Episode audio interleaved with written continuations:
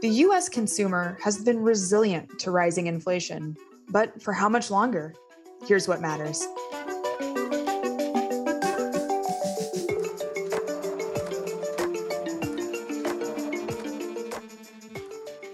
Live from New York City, I'm Lauren Goodwin, and this is Market Matters from New York Life Investments. In this podcast, we bring you the best insights from across the New York Life Investments platform because we believe that by sharing perspectives and engaging with you, our listeners, we can all become better investors.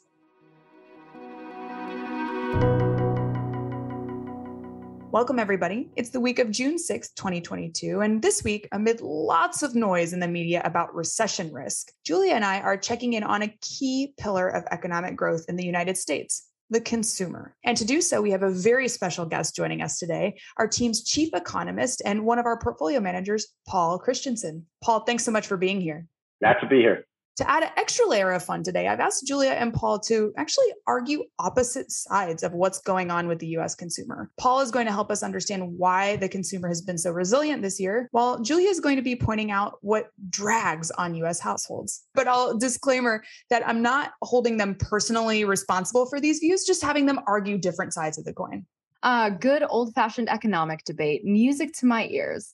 And it makes sense to structure today's discussion like this because it is a debate in investor circles. And it really comes down to for how long consumption can stay resilient given inflation. And we don't have the crystal ball there, but this can give listeners a nice sense of what we consider as we do our analysis and what we like to debate on a daily basis in the office. Oh, and we do debate on a daily basis. So, kicking us off, then, as Julia said, consumers have been quite resilient this year in the face of higher prices, maybe even surprisingly so. Paul, what is the consumer support base getting them through this difficult time? One important support pillar is the labor market. It's the strongest literally in decades. Unemployment is at 3.6, wages are rising. There are over 11 million jobs available, which is close to an all time high. Surveys show the majority of US consumers say the jobs are plentiful, and the number of consumers that say that jobs are hard to get is pretty much at an all time low.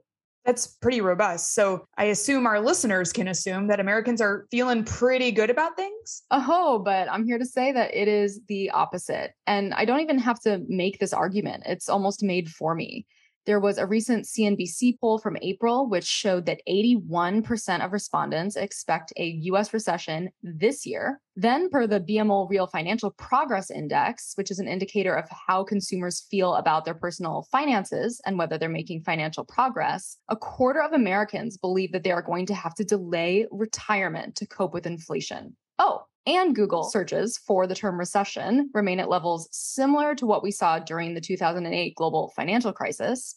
Oh, and it's not a laughing matter, but the University of Michigan puts out a consumer sentiment survey, and the latest read from that survey is at the lowest point in a decade. I guess we'll have to call her Dr. Doom Herman. And I've asked you to argue strictly one side of the argument, so I can't be mad about what I'm about to say. But you are sort of blatantly leaving out the second of the two consumer sentiment eh, surveys out there, which is the Conference Board survey. And while the University of Michigan survey, which you pointed out, focuses on inflation, which is scary, the Conference Board survey focuses on the job market. And as Paul said, the job market is doing really well. And so that conference board survey is looking very solid. So here we have this tug of war on American households right now the job market versus inflation, basically. But that's just sentiment. And so we have to ask even if consumers are feeling mixed or even concerned, how are they actually acting? So, Paul, I'll put this to you. In other words, how are these two sides of the confidence coin playing out in the hard data?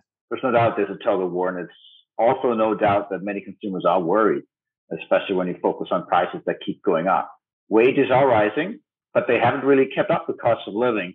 But even so, consumers are still spending. During the pandemic, spending on goods, merchandise, electronics, furniture went up because people couldn't spend on services, vacations, and restaurants and stuff. But now we're seeing a rotation back towards services, and service spending is now growing. People are traveling, and we're also seeing pretty solid goods demand still out there. So consumers are really spending and they're not afraid to take out some credit to do it. We're seeing credit card lending also up 8% year over year. But Paul, isn't that run up in credit card balances bad? If you pair that with the fact that US savings rate, it's fallen to 4.4%, and that's well below the pre-pandemic average of around 6%, and it's certainly low if we compare it to the spike that it had during the pandemic, where, as you said, consumers really weren't able to spend, so the savings rate increased. What all of this is telling me is that if people can't save and they're essentially taking out very high interest rate credit card debt to finance current expenditure, it doesn't inspire much confidence. Well, that's a good point and doesn't sound very good. So, Paul, will have to put it back to you. Are, are people paying those credit card balances or are we seeing an uptick in defaults?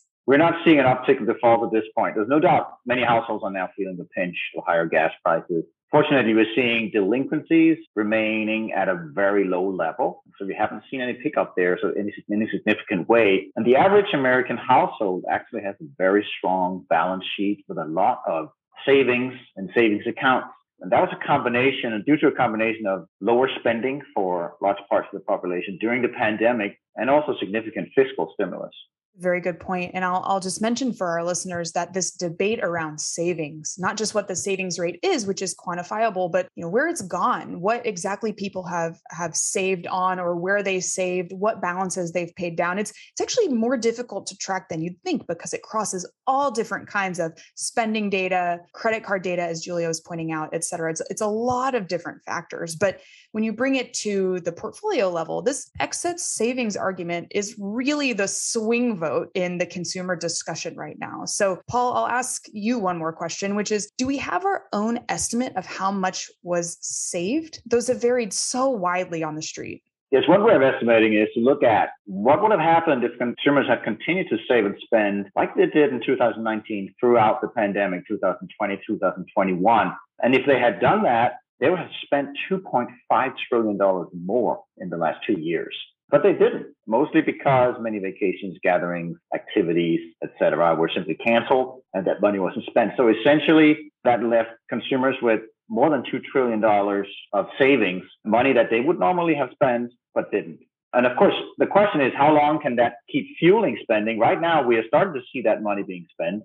Travel is picking up, vacations are being taken, parties are being held. And importantly, that's a source of demand that can help critical support for demand through the headwinds we are facing from higher gas prices right now. So I guess that does support the idea that we're just waiting for the consumer tailwind to run out of steam over time. Yeah, that's a fair way to put it. It's also about where these excess savings lie. And as you can imagine, it's quite uneven as higher income households were typically able to work from home and make money through the pandemic, yet constraining their spending on vacations, restaurants, etc. While lower income households had less of a buffer and they were more likely to experience unemployment. So no doubt higher income households now hold the majority of these savings. But high income households are also very important for the direction of overall consumer spending. The top 10 of income earners account for more than $2 trillion of spending each year. And if you look at the bottom 10% in comparison, they account for less than 400 billion. So there's almost six times as much spending power at the top as there is at the bottom. So that's an important consideration when we're trying to predict the overall growth rate of spending. It's also the case that the top fifth of consumers account for around 40% of all spending. Wow. Yeah. I mean, I can't really argue with those numbers. And it makes sense that the rich have the largest brute force impact on consumer power. But I'm sort of taken aback by the implications of this on inequality, which are pretty wild and disheartening. Wages in those lowest income brackets and the lowest educational brackets are actually seeing the strongest rate of growth nowadays.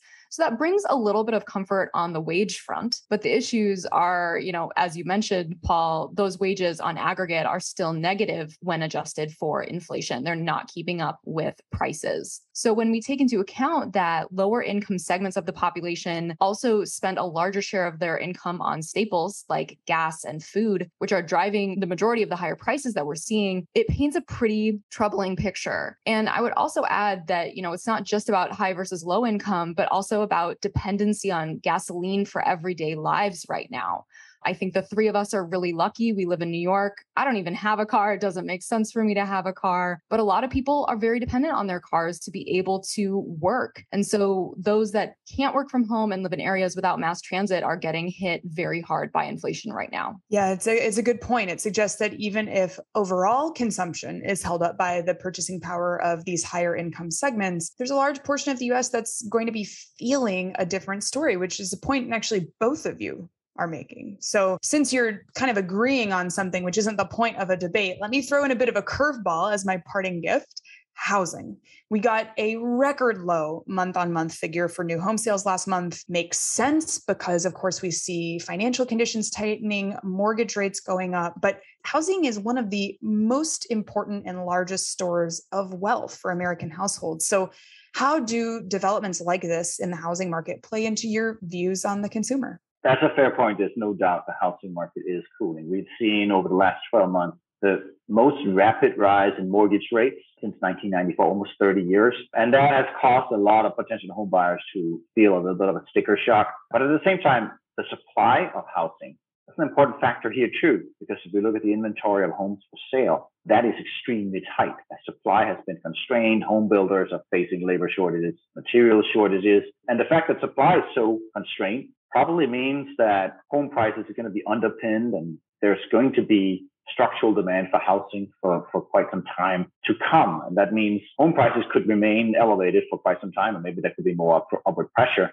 What that does is it makes homeowners feel that there's a larger buffer. It makes them more confident about spending and it makes them able to take out a loan if they should need one. So it's something that's helping a lot of consumers. Yeah, we've talked about that wealth effect on the podcast in the past where, you know, if those asset prices remain elevated, that's going to help homeowners. But my my counterpoint is that it only helps homeowners. On the other side of it, you have renters, including myself, who are facing much higher prices. So it seems to me like housing is needing to walk a very fine line right now where we all want the housing market to hold up in the name of economic stability, but I worry that it'll be another component exacerbating the inequality story both very good answers to my my curveball there but let's just put a wrap on the debate and come up with a, a, little bit of a, of a story here for our listeners. Our team's overall view stemming from these debates we're having all the time is that we expect the consumer to hold up this year so that paul's side effectively wins in terms of our perspective moving forward. And we expect that to be the case into 2023 as well. Paul and his team have a recession model which is pointing to a relatively low risk of recession in the coming 12 months. But if that view changes, you'll hear about it here.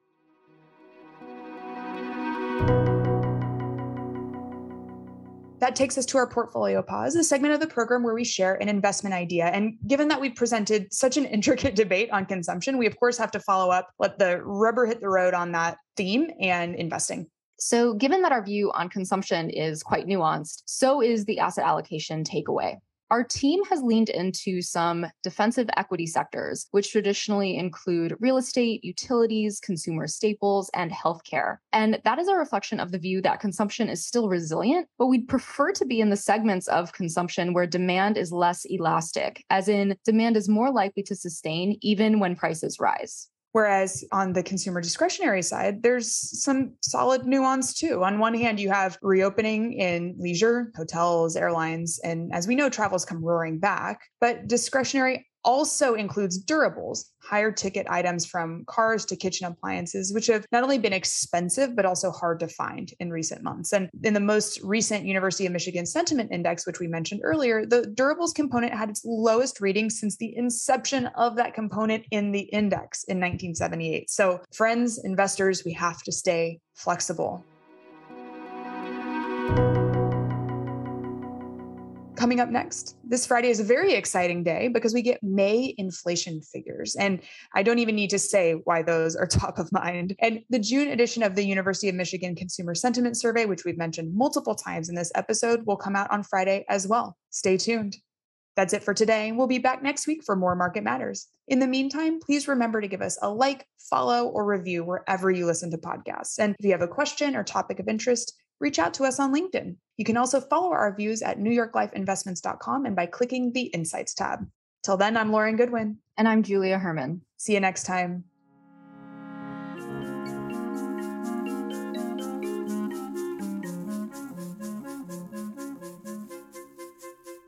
Our podcast is produced by Milo Benamox, and our music was composed by the fabulous Zach Young. I will now read our disclosures from compliance.